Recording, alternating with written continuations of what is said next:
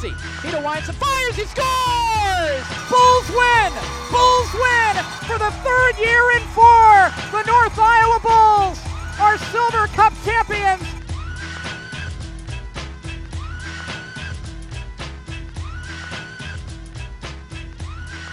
Good afternoon, ladies and gentlemen. Welcome to the final edition of the North Iowa Bulls podcast for the 2016 2017 season. My name is Vinnie Perricelli. Joining me on the line is Austin Draude. He announced the whole weekend in Romeoville at the Silver Cup, had the call for all three games of the Bulls in round robin. He had the call for the semifinals, and he had the call for the championship that uh, saw our rivals from Granite City taking home their third Silver Cup in team history, tying the Bulls for the most Silver Cups, as each team has three in the six years that the NA3 has been known as the NA3HL. Austin joining us now on the phone. Austin, I know your weekend was great. How's your day going so far? Going. It's uh, you know, back to the grind again. It's a little bit weird with no hockey to look forward to, but it's uh, it's happening. Well, let's let's jump right into the Silver Cup tournament. Let's let's go with like a recap of how the days went. I mean, on Wednesday, which game did which game early game did you have on Wednesday?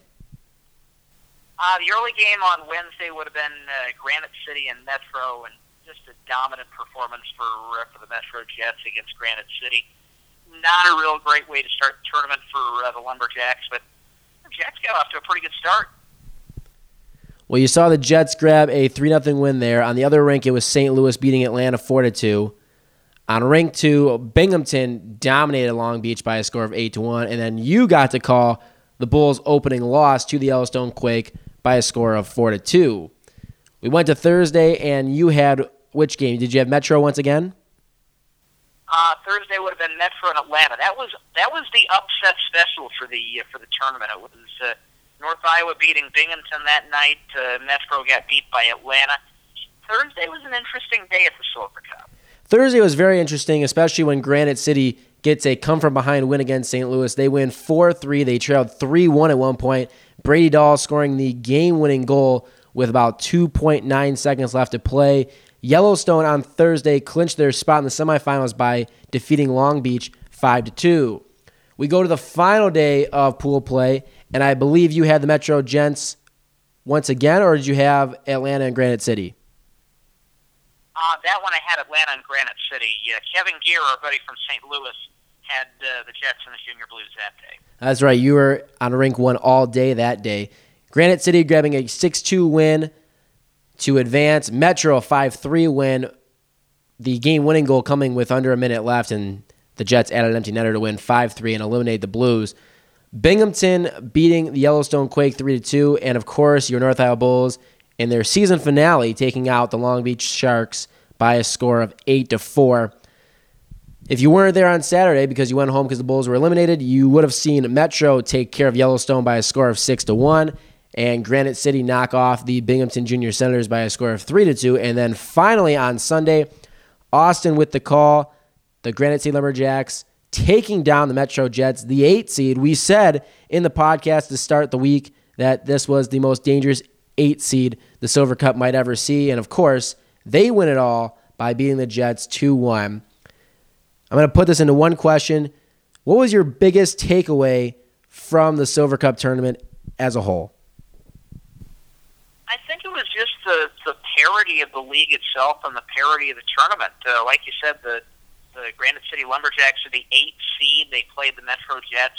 Not only the first game of the tournament, the uh, 4 o'clock game on Wednesday, but uh, the last game of the tournament, and they came back to beat them on uh, Sunday had the one, two, three, and eight seeds making it into the uh, into the, the final weekend. The Bulls were the six seed; they were on the verge.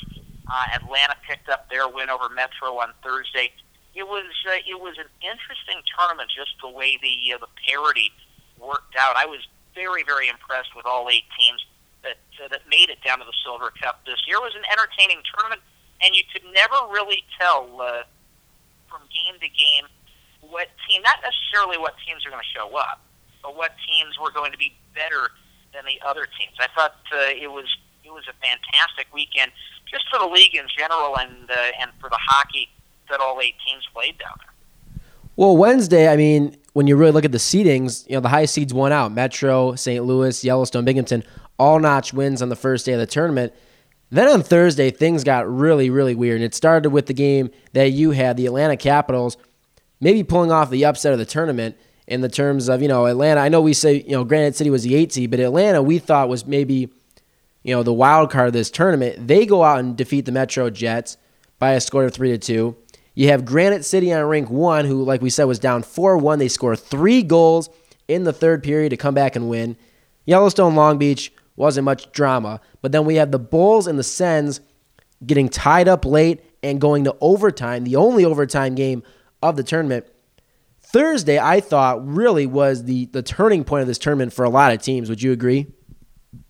Oh, absolutely. Uh, things were uh, uh, things were good for the Bulls. We knew at that point they were kind of shaky, but you know the Bulls, if they win, they get a little bit of help. The Binghamton's playing the number one team on Friday in the uh, in the pool. Things are still good for the Bulls. Atlanta can move through. Uh, Granite City can move through. All of the teams in the afternoon pool, Pool A, were one and one at that point. So everybody had a shot to move through. Long Beach at that point was really the only team out of the tournament. So yeah, Thursday absolutely was the turning point of the tournament for uh, for all of the teams, especially in the afternoon pool, where you get teams like uh, like Atlanta and uh, and Granite City going to the going into the day knowing they're on the ropes if they don't win here. They win games in dramatic fashion, and all of a sudden, you know, they're feeling good about their chances. So it was it was a very important day in the uh, in the tournament, especially for the lower seeds. Well, on Friday we could basically basically call win and in day. Pool A, like you mentioned, Metro and St. Louis. Winner moves on, loser goes home. Granite City, Atlanta. Winner moves on, loser goes home. In the Bulls case, it was if you lose, you're done. If you win, you got a pretty good chance of getting in. Binghamton, obviously, win and you're in. So, you know, pretty easy when it came down to breaking all these, you know, scenarios down of who can get in, who can get out. I mean, Pool A was just, you know, the writing was on the wall. Win and, like, basically, Friday was your semifinal day almost. You just had to keep going and keep winning to keep playing. Unfortunately, like we uh, we all know here in Bulls Nation, an eight four win was not good enough. I mean, they were up four nothing in the first seven minutes, and probably immediately, if I was a Bulls fan and actually could just watch the game, I would have just stopped watching the Bulls game and went over to the Binghamton Yellowstone game. Because at one point you had Yellowstone up two nothing, looking really good. And I think there were some folks at the arena who uh, who probably did because North Iowa they got right out to uh, that four to nothing lead. They chased the starting goalie five minutes into the game. There were a lot of uh, there were a lot of Bulls fans. I think all of them probably felt pretty good about it after the uh, first seven and a half minutes. But uh, I think there were some folks who uh, came back over the railing, walked back over, and uh, and checked out the Yellowstone and Binghamton game because that that was really the decider for the Bulls. The Bulls decided that game against Long Beach early. Obviously, there's a lot of hockey left to be played, but uh, getting a four to nothing lead seven and a half minutes in, you're feeling pretty good about it at that point. So I think there were some people who, uh, kind of went over to the uh, the other game looking for a little bit of suspense, looking for a little bit of confirmation too. They wanted to see it. Are we in? Are we not in? Well, also, I feel like if the Bulls were to blow a four goal lead on a game they need to win in order to have a chance to keep playing, they don't deserve to be in the semifinals. I think I think Coach Santa would have made everyone walk home if they would have lost that game up four nothing seven minutes into the game. And the thing too, Yellowstone a two goal lead. The two goal lead didn't last long itself as uh, Binghamton was able to get it to one almost right away. So it was two one going to the third, and then about two goals in about a minute and fifteen seconds, Binghamton all of a sudden has the lead and they don't relinquish it. And pretty much, I think everyone in the crowd knew either just as the third period started or maybe, you know, just a couple minutes in that this was going to be the final period of Bulls hockey. Did you sense that in the crowd? I you definitely sense that in the crowd, especially when the Bulls started scoring some of those goals late in the uh, in the game. They scored a couple of goals here in the third period with Brendan's goal about eight minutes in, uh, Nick's goal about three minutes to go. And really, after those goals, there just wasn't the same sort of push, the same sort of surge from the crowd that we've usually seen, that we've usually heard after the Bulls scored. It was, I think the crowd sense, the folks in the crowd sense, these are some bittersweet goals. Yeah, these goals are uh, are going to help pad the lead a little bit. They're going to rebuild the lead back to four goals in both cases. But no matter how many goals we score, this is it. We're not getting uh, into the semifinals. So it the, the crowd definitely uh, told the tale in those final those final 20 minutes, especially those last couple of goals. All right, now let's move to Saturday. Let's recap the end the end of the tournament. You were there, we were not. The team had gone home. Tell us about the Metro Yellowstone game because, I mean, up until about late in the second period, this was a one goal, two goal hockey game. It, uh, it you start to. it was a very suspenseful game. The first, uh, I wouldn't even say maybe the first 40 minutes of the game. Max Donner uh, had a great response. Graham Day had the initial goal about a minute and a half to go in the first period for Metro, and that was really uh, kind of a turning point of the game.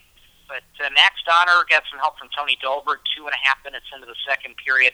Had a great response, and uh, even when uh, even when Lynch and Distelrath scored in the second period, you kind of got the feeling going to the third. Okay, it's a two-goal game. You've got a Yellowstone team though that has been so tough to play against all all tournament long. If they can get a one, if they can cut it down to a one-goal game here, it's going to change the whole complexion of the game. And then Connor Enger scored about a minute, a little bit, a little more than a minute into the third period, and you kind of knew what direction the uh, the game was going to go. But you look at the second game there uh, with uh, Granite City and Binghamton, and it was uh, it was one of those games where uh, know, both teams really had to grind out the whole 60 minutes of the game. And uh, Binghamton took an early penalty. Granite City wasn't able to capitalize on it. Eric Moser took a penalty in the first period. Granite or uh, Binghamton wasn't able to capitalize on it. And then you had uh, Moser and uh, and Bogzul colliding uh, knee to knee in the neutral zone about a minute and a half to go in the first period, and it just it was a lot earlier in the game than uh, than Tyler's penalty in the third period against Binghamton for our Bulls, but you just had that feeling this could be a real turning point in the game, and maybe not a good one for Granite City. The fact that they were able to burn uh, uh, Sal Loretta out of the net a couple of times. Andre Jemneski had a fantastic uh, steal right behind the net and uh, caught Loretta out of the net, buried one in the shorthand. Then they were able to score a second one on the shorthand, even though eventually they did give up one power play goal. They got another one about halfway through the second. They were up three to one, and you kind of got that feeling. Okay, they need to grind out a third period here, but and and Binghamton, there was no team in the tournament by far that made a lead harder to hold than Binghamton. But you kind of got that feeling. Those two shorthanded goals, they meant a little bit more than your average two to nothing lead, even against a team like the Sens that uh, that made those leads so hard to hold. But it was it was one of those games that was just one of the best hockey games you'll ever watch. I remember uh, I think it was Ryan Riefler tried to come off the ice about uh, a minute and a half to go in the game. He was just out of breath. He was down in, uh, outside the crease, and he didn't get up. He was on all fours. The Granite City crowd was yelling at him to uh, to get up Bogzul had come back into the game at that point. He wound up being okay. So I think the Granite City crowd was a little bit on edge. He was down just trying to catch his breath, and the crowd's yelling at him to get up. And finally, uh, Binghamton's coach calls timeout, and and they burn their timeout, get their goalie out of the net. But that was the kind of game that Binghamton and Granite City was. The guys came off the ice at the end of the game completely and totally out of breath, and and Ryan Riefler is just one player I think who embodied that. It was one of the best hockey games that uh, that I've ever seen, and it was never over until the final seconds ticked away, because uh, just because of the way Binghamton made those leads so hard to hold throughout the uh, the weekend, and really everything that we heard about their power play. I don't know if the, if they were actually seventy one percent during the uh, during the regular season on the power play. Those numbers may have been a little higher than they should have been. But really, their power play, everything that was said about their special teams was true over the weekend. It really was. Well, it's nice to get two five minute power plays in a span of four games. I feel like that's something that's very uncommon. But like you mentioned, to give up not one but two shorthanded goals. I mean, that just that can't happen in a semifinal game where there just I mean, was there, you said there's a steal from Jem Nishke. Uh, what was how was the Moran one play out? Uh, the Moran one, I, I'm not exact. I can't remember exactly for sure. I think uh, I think Loretta got caught out of his crease again, though maybe on the wrong side of the crease, and uh, Moran got a tip into the uh, into the net. It happened kind of quickly, but I'll tell you what. After the uh, after that goal uh, was scored by Moran a minute into the second period, you just kind of had a feeling something something weird, but something special is happening right now for this Granite City team, and it was. It really was. I mean, you could say that it's been happening special for them since Thursday. I mean, really, the game-winning goal by Dahl, which you know saves them a point in the sense that you know three points for a regulation win compared to two points for an overtime win. You get a save there. I mean, you get two shorthanded goals in a semifinal game. All right, tell us about the championship. Obviously, Metro doing what I feel like Metro does the last couple years in these Silver Cup championship games. They get an early goal on the power play, and then they just can't do anything else the rest of the game. Mac Berglove named the tournament MVP. Tell us about the Silver Cup championship game between Metro and Granite City that you called. Again, an incredible uh, championship game. Evan Newell got that goal uh, about three minutes, 41 seconds into the first period. Uh, just a couple of uh, just a couple of rebound chances there for Granite City in the second period, a minute apart. But again, Metro is never out of the uh, game. And you know, when you talk about Mac Berglove being the MVP of the tournament, there was one sequence in the uh, in the third period, right about halfway through, where I really think he cemented his spot as the uh, the MVP. A couple of scrambles at the net. One of them was actually tipped in, but it went in after the whistle uh, Tyler Brumfield had seen the puck. I actually get a chance to uh, talk with his linesman about it, Sam Rankin, uh, after the fact. And uh, Tyler had seen the puck kind of trapped underneath his pad, just hadn't had a chance to blow the whistle yet. By the time he blew the whistle, the guys thought they'd scored it free. They tipped it in, and uh, and the play was ruled dead. Second opportunity to scramble in front of the net. Metro got three point blank chances at it. The second one was tipped off of the edge of the post and tapped right back in front where uh, where Berglove could dive on top of it. Really, I thought those two plays, and they were back-to-back whistles midway through the third period. I thought really defined the game and defined what Mac Berglove meant to his team, not just uh, over the over the tournament, but really over the last couple of seasons, and especially what he meant for the team this season as he gets set to go off to college next year. Well, there's been six years of the NA3 Silver Cup. The Bulls have three titles, and now Granite City has three titles.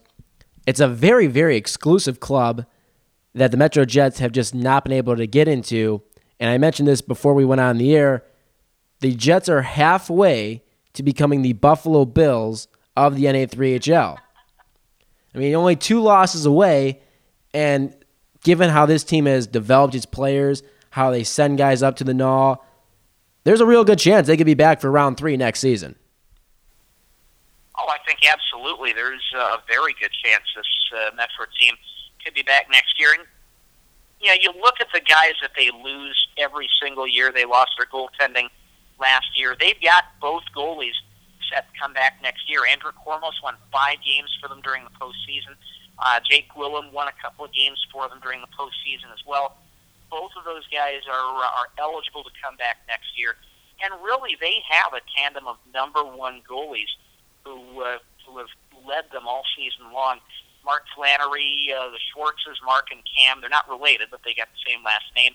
George Hansen. They've got some pretty defensemen who are uh, 97s ready to come back next year. And uh, you look at guys like Hayden Winch, Louis Boudon, the French native, a very skilled player for them uh, here this year. Griffin Sawyer got a lot of chances to uh, lead the, the rush up the ice. They've got some real good players coming back for next year, and I think this is going to be another gritty team here in uh, in 2017 and 18. Depending on how much depth that uh, Justin Quenneville is able to build around them, I think this could be a team that makes another very, very good run to uh, to the Silver Cup tournament next year, if not uh, through the playoffs all the way down to the uh, the Final Four weekend. All right, we have to talk about them because they are, let's see, like the title of this show, the North Iowa Bulls. We're going to talk more specifically about them now. The biggest thing that I feel like all the guys will definitely say, you know, was the issue in this run at the Silver Cup was the first game against Yellowstone. The inability to convert on chances. And I have probably about three or four solid clips of the puck seemingly about to go over the line.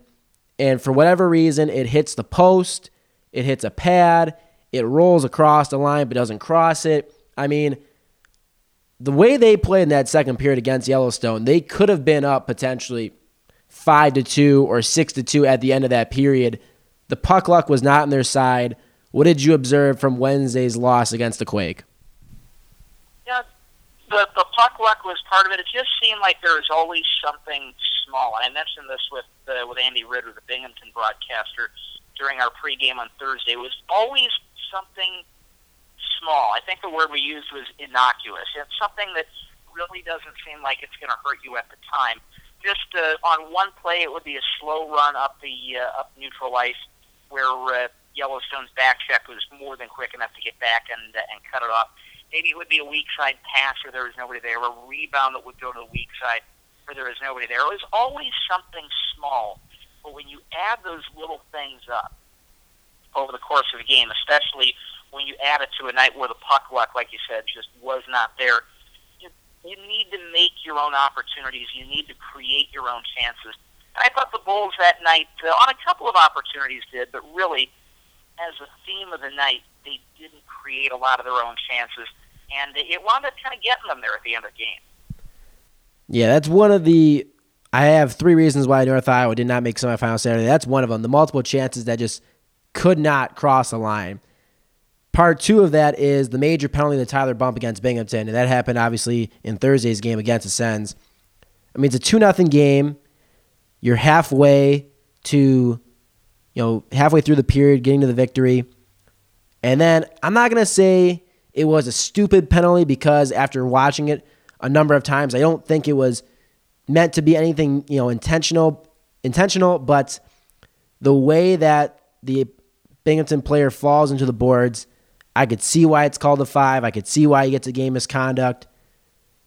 But you're just asking for trouble when you give a team with as vaunted a power play as they have five minutes in a two goal game where probably the next goal is the most crucial. I mean, if the Bulls got it, it's a three nothing game. Binghamton's probably down themselves. It's over. Where if you know the Senators get that goal to make it a one goal game, now all of a sudden it's like, uh oh.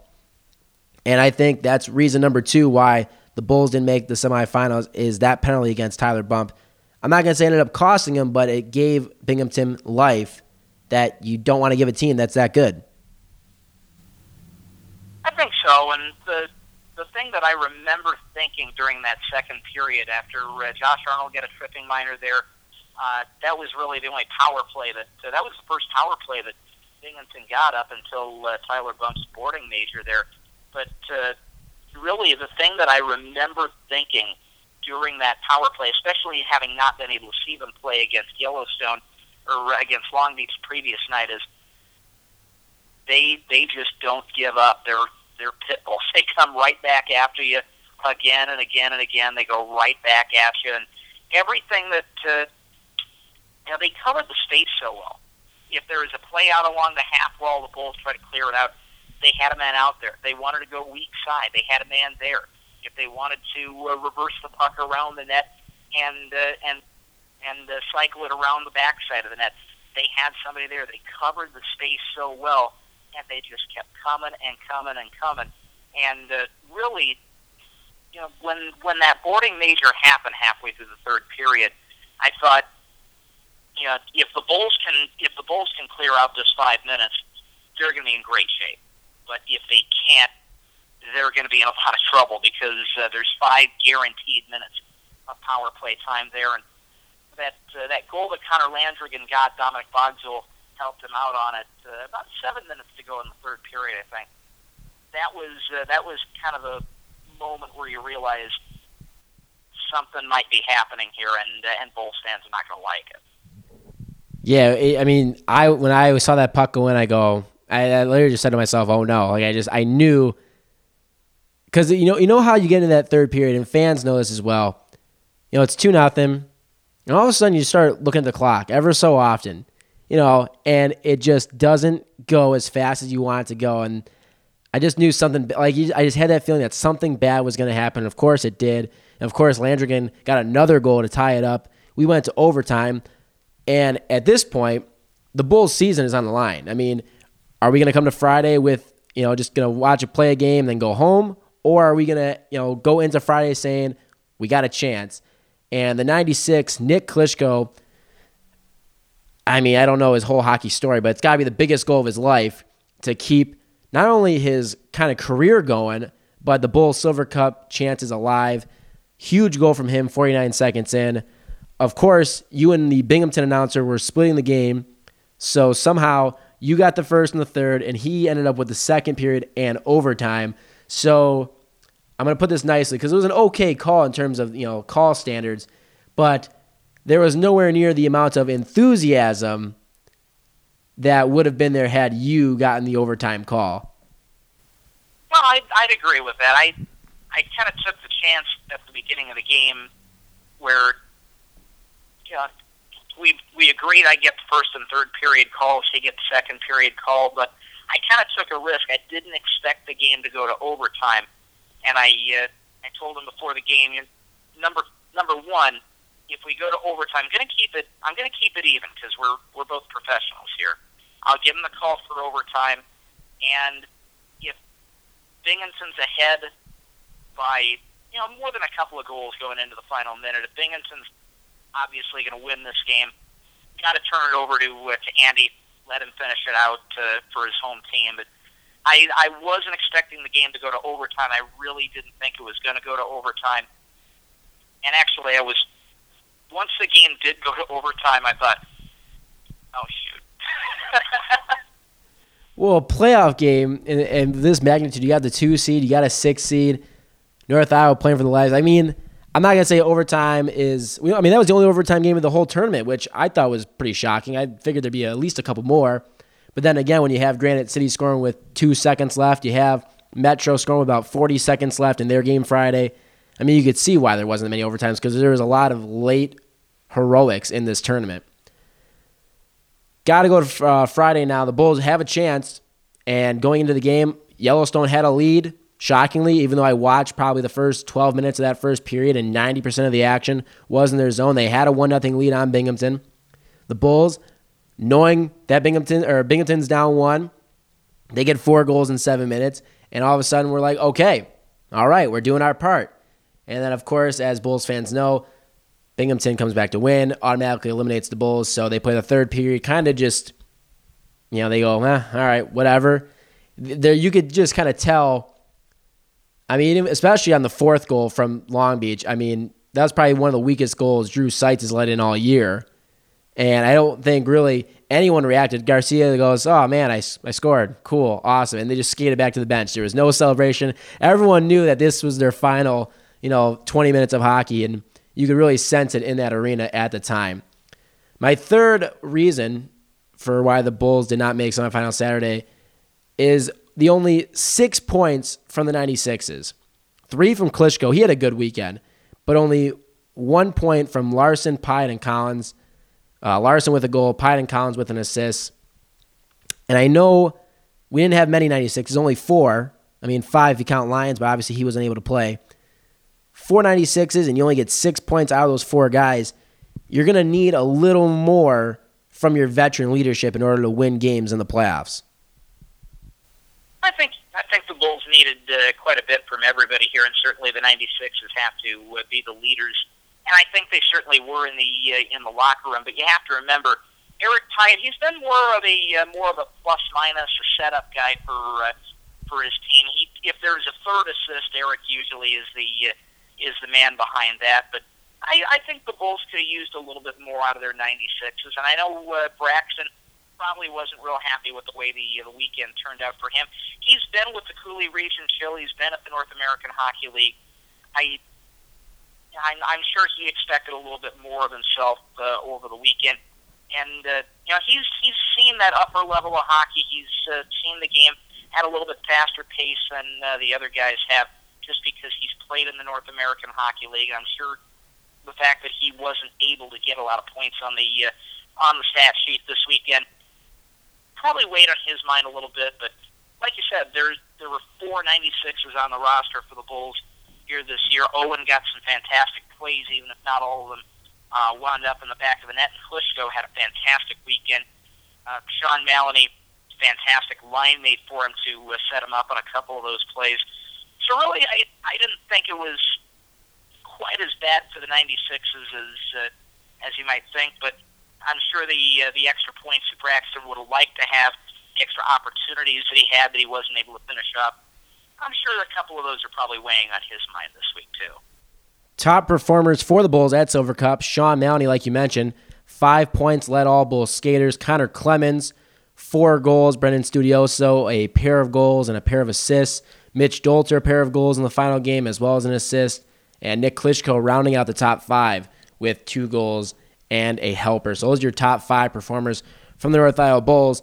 Good to note, though, that four of those guys are eligible to come back next season. Maloney still has two. Maloney and Clemens each have two years of eligibility left, while Studioso has three more years. So I mean, the potential is there, obviously, for some veteran leadership. I mean, Maloney, I feel like he should be a 96 by now. He's been here for you know a year and a half now feels like he's an older than just 98. A 98. Like, oh my god, he's so young, so young. Uh, Drew Seitz in goal, two and one on the weekend. He's also a 98 for those wondering. 316 goals against, an 877 save percentage. Um, not what you want, but I thought his best game was definitely the Binghamton game where he had a shutout for, you know, 53 minutes or so. I thought his worst game was definitely the Yellowstone game. I'm sure there are a couple goals he'd like back, but you know, overall, I don't think he played that poorly. I really don't. And I, I was one that I'm not gonna say questioned the goaltending coming in, but I wasn't comfortable with it. I just I didn't see it yet. Obviously, you know, going from David Johnson and Tommy Ahlgren to this year's crop of goaltenders, it's a huge difference when you have you know one A and one B, at like we had last year. So I didn't think he played bad overall. But uh, let's look at next year real quick. Potentially, obviously, not every single person is going to come back, but 20 potential returners for the Bulls. 13 of them would be 97s, which would be next year's age out year. And I'm just spitballing here. Arnold, Studioso, Dolter, Bump, Maloney, and Clemens. That's a heck of a top six. Uh, and, and I, I think I left out Marshall Barnes there too. The top six, I mean, is going to be unreal for the Bulls next year. And then on defense, you got five potential defensemen coming back who were here all year. So I mean the the core is definitely there for sure. And like Owen Larson kind of said in our interview after the Long Beach game, if they don't get it done this year, I mean, like you said, I don't know because this year is definitely a year where the Bulls should be contending for a championship. Oh yeah, we uh, we didn't even get a chance to uh, to mention Marshall uh, at the Silver Cup. He only had a couple of assists, which seems uh, a little low for uh, just the way he's played the last couple of years with the Bulls. He only had a couple of assists uh, over the past weekend, but yeah, you look at the guys coming back uh, over the next few years, and really, I like the uh, I like what the Bulls have to offer here during uh, the 2017 and 18 season, and I think the 97 class is going to be a, just a fantastic group of kids. You mentioned uh, Arnold Dolter coming back, uh, Bump. I thought Tom Riley too. He uh, he didn't play a ton during the final uh, couple of months of the season when he was here, but when he was on the ice, he was a playmaker for the Bulls as well, and you know had probably one of the hardest shots of uh, of anybody on the team.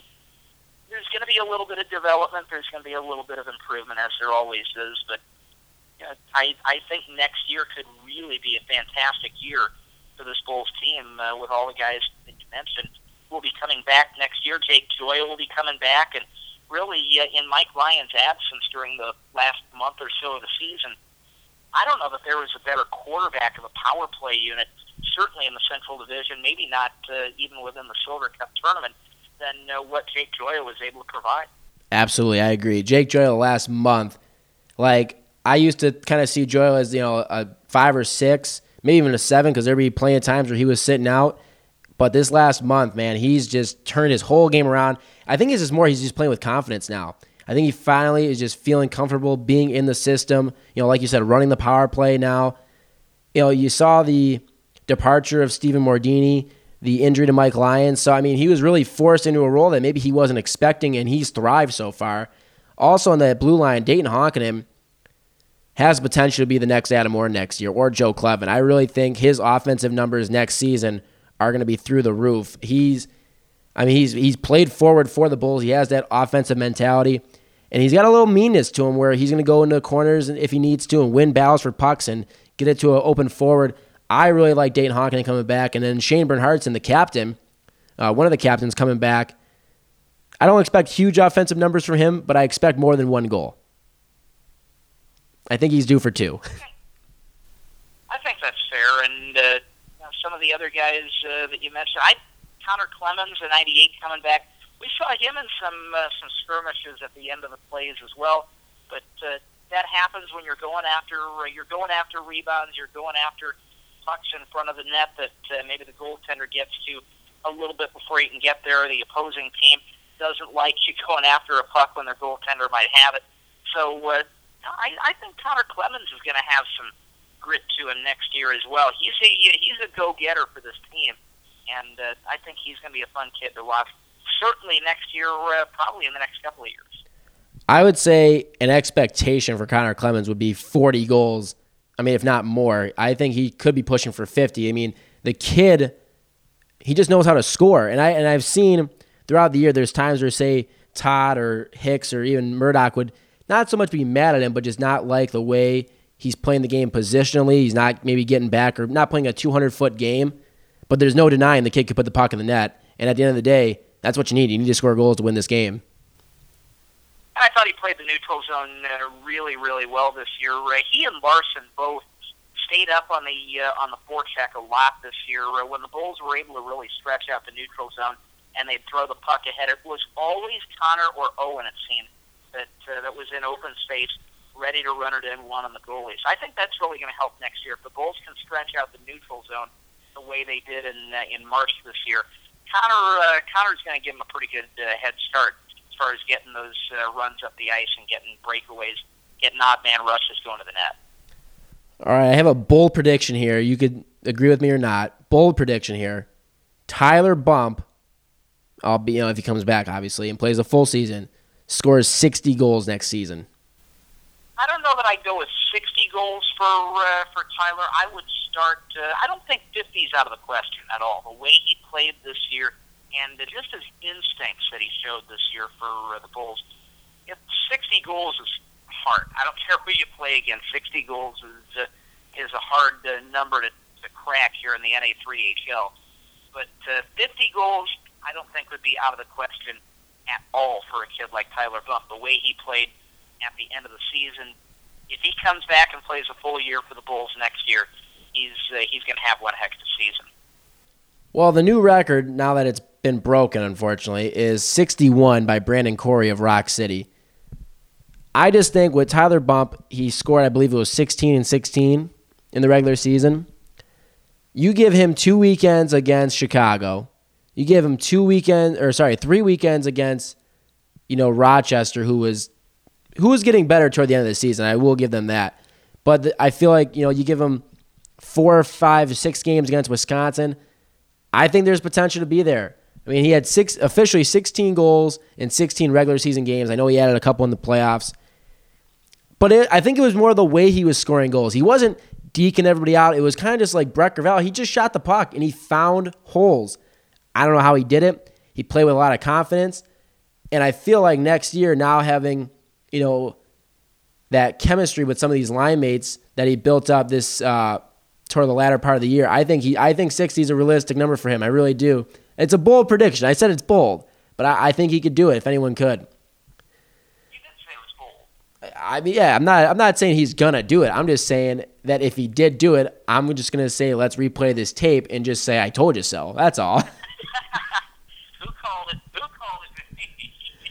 All right, biggest news of the day that we need to break for everyone. Kohei Sato, former North Iowa Bull, has committed to the University of New Hampshire Division One Hockey East, the second former Bull to commit to a Division One school this season. The other, of course, being Jeff Solo going to Merrimack. From hockey Pro, or from EliteProspects.com, in 90 career games with North Iowa, including that's including the postseason, Kohei scored 47 goals, 43 assists, good for 90 points. I would say that's not bad. Point of game is not bad at all.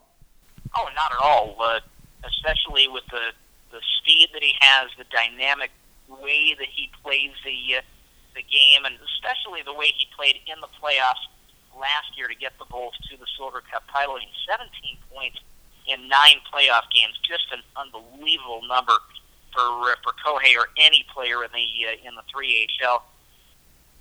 He's still one of the he's still one of the fastest players that I've ever seen. Certainly the fastest player at the tier three level.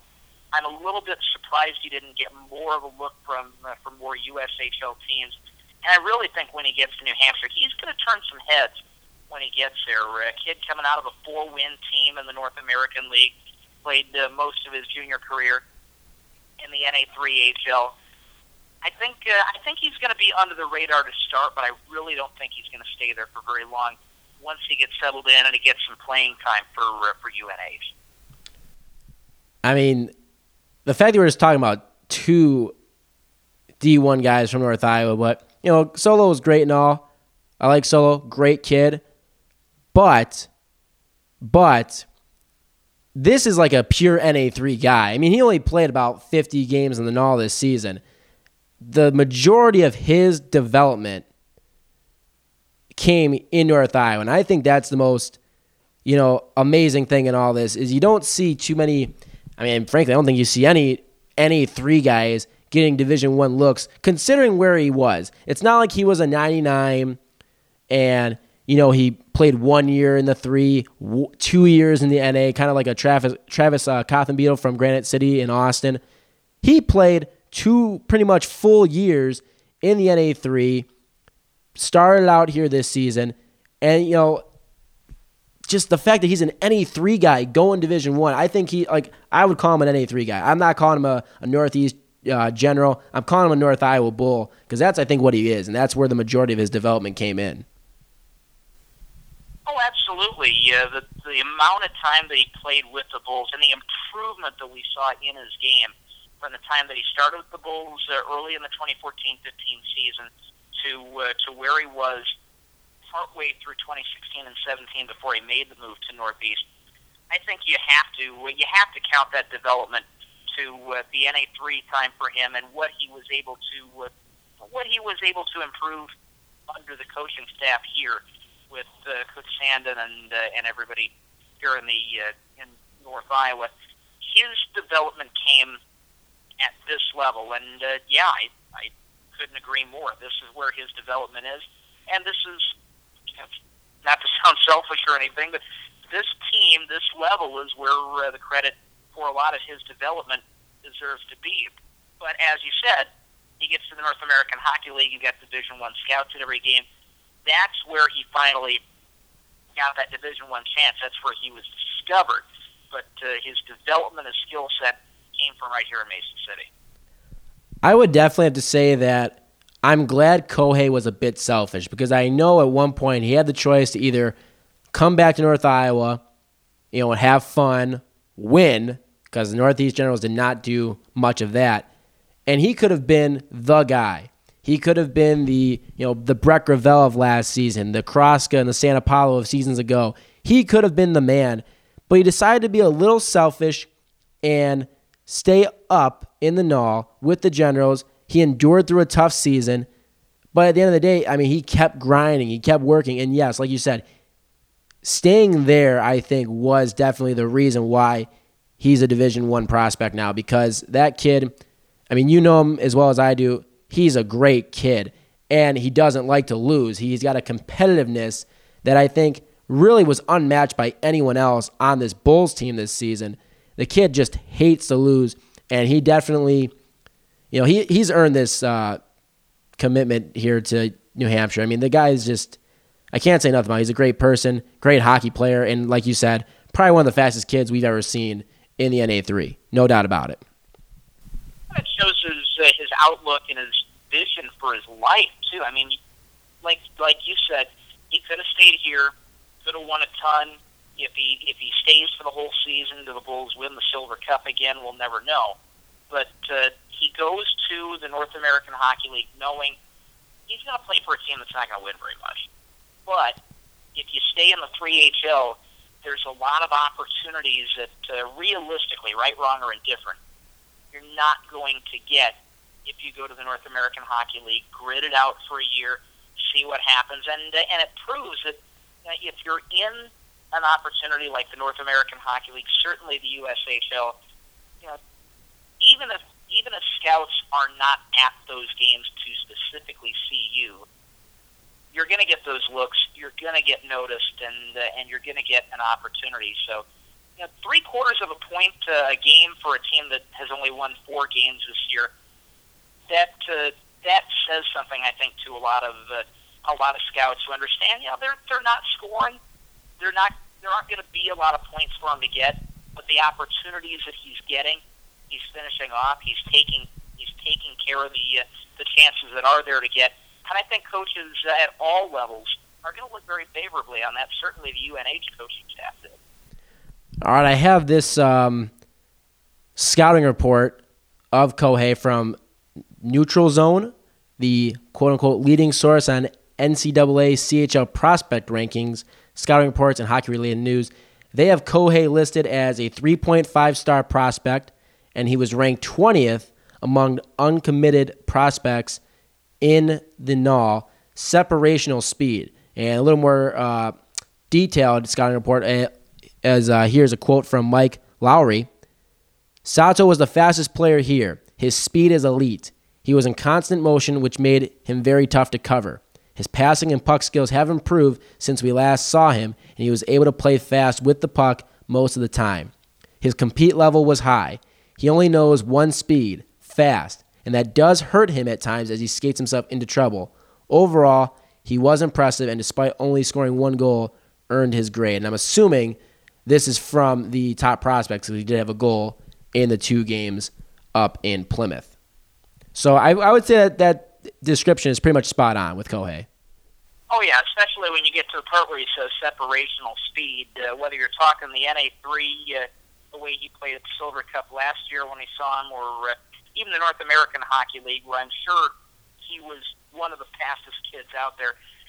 I don't think there's a better phrase to describe him than separational speed. If he gets going, you're not going to catch him. It's as simple as that. Yeah, good luck, pretty much.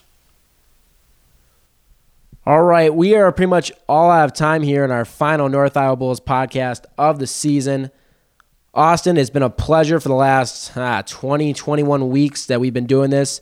I'm, I'm finally glad we got to actually do this one in person, or at least the last one, the Silver Cup show, in person instead of on the phone. But your insight is unmatched in the NA3. I mean, you know more about some of these kids than I think Pierre McGuire does, and Pierre McGuire knows a lot about all these kids that come out of these junior leagues. You're you're on that kind of level, Austin. I mean, we'll call you Adam Schefter. We call you Pierre. We call you a lot of different things because you just find this information on all these kids. So thank you for an amazing season. Obviously, your calls have definitely made the podcast more listenable than just hearing me rant the whole time about how I think the Bulls are playing. So thank you very much, my friend.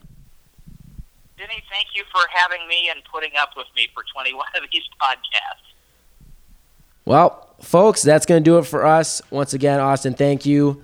Thank you, the fans, for listening to us. We might sprinkle in a podcast here and there throughout the summer. We'll see how things go. I don't want to promise you anything, but maybe we'll be around when there's more news to break on your North Iowa Bulls. Once again, the Bulls do not win the Silver Cup, but they made plenty of memories this season. They'll be back, though 20 potential returners, 1397s, and a chance to get that Silver Cup back from Granite City. Thanks for listening, everyone. For Austin Draude, my name is Vinnie Perricelli. This has been the North Iowa Bulls Podcast.